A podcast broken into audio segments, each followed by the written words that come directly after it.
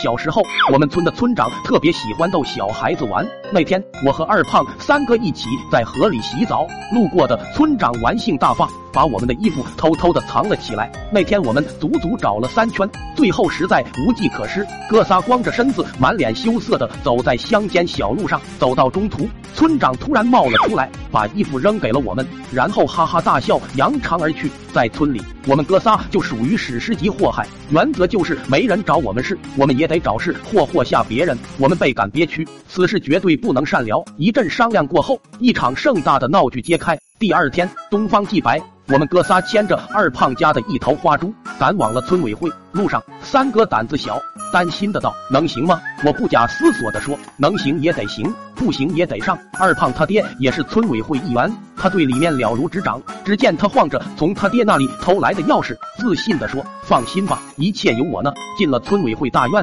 二胖牵着猪藏了起来。我和三哥直接来到了办公室。偌大的办公室空无一人，里面不少设施和文件。三哥和我本来在墙上想画龙的，结果画工不到位，龙没出来，画不少玄武。然后三哥开始研究话筒。经过一阵调试，三哥对着话筒。喂喂喂！全村都响起了大喇叭刺耳的滋滋声。喂喂喂！我高兴的差点晕过去。抢过话筒，对着话筒一阵乱吼。村东头的李寡妇，村长问你他的衣服洗好了吗？村西头的张寡妇，村长问上次偷摸给你送的猪肉吃完了吗？三哥也抢过话筒，咆哮道：育龄妇女没有普查的，赶紧到村长家普查一下。那天全村都炸锅了，乡亲们都笑疯了。三哥越喊越带劲，把村长一阵编排。我四下琢磨，端起村长喝水的杯子，跟个局长似的眯着眼，摆弄起刚买的手机。三哥看见一阵眼热，问我从哪里买的。我说识货 APP 数码搞活动，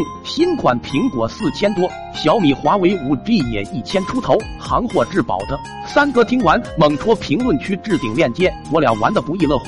后脑勺的疼痛瞬间让我一个机灵。村长还有个村干部，怒气冲冲的站在我俩身后。村长指着我俩。手一个劲哆嗦，你你们，然后脱下鞋子对我俩一阵乱抽，我俩在屋里被抽的嗷嗷乱叫，对外面大呼小叫。二胖二胖，到你了，救命啊！村长气得肺都炸了，今天就是喊你爷爷来都不行，我非抽死你俩不可。抽着抽着，村长突然停下，看向身后，只见二胖站在那里，一股大侠风范扑面而来，在他旁边是一头威风凛凛的花猪。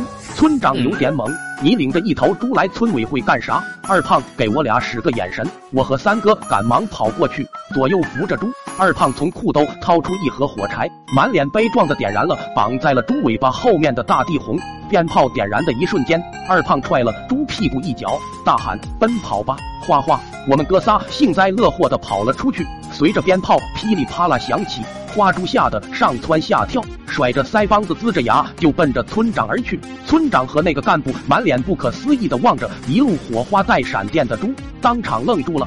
村干部反应过来想跑，直接被猪顶了个跟头。村长这才缓过神来，满屋转圈的跑。这下屋里可热闹了。由于话筒还开着，外面的大喇叭不时的传来噼里啪啦的响声和村长的打骂声。我们跑到大门口。发现不少村民正往村委会赶，都是来看热闹的。突然听到一声大吼，村长倒骑着猪从里面跑了出来，我们当时都笑喷了。村长头朝着猪屁股，双手抱着猪身子，在爆炸的火光中带着一溜烟就消失在了视线中。匆匆一瞥，他望着我们，有不甘，有愤怒，眼角的两行泪说明他更多的是委屈。那天被惊吓的花猪驮着村长一路飙到了村西头，若不是撞到了一棵大树上，估计。都得跑到临镇。据说村长被扶起来时，手还保持着抱猪的姿势。此事被全村笑谈了好久，不少人都看到了村长倒骑猪威风凛凛的样子。而我们三个作为当事人，集体请了三个月病假，学校师生清静了许多。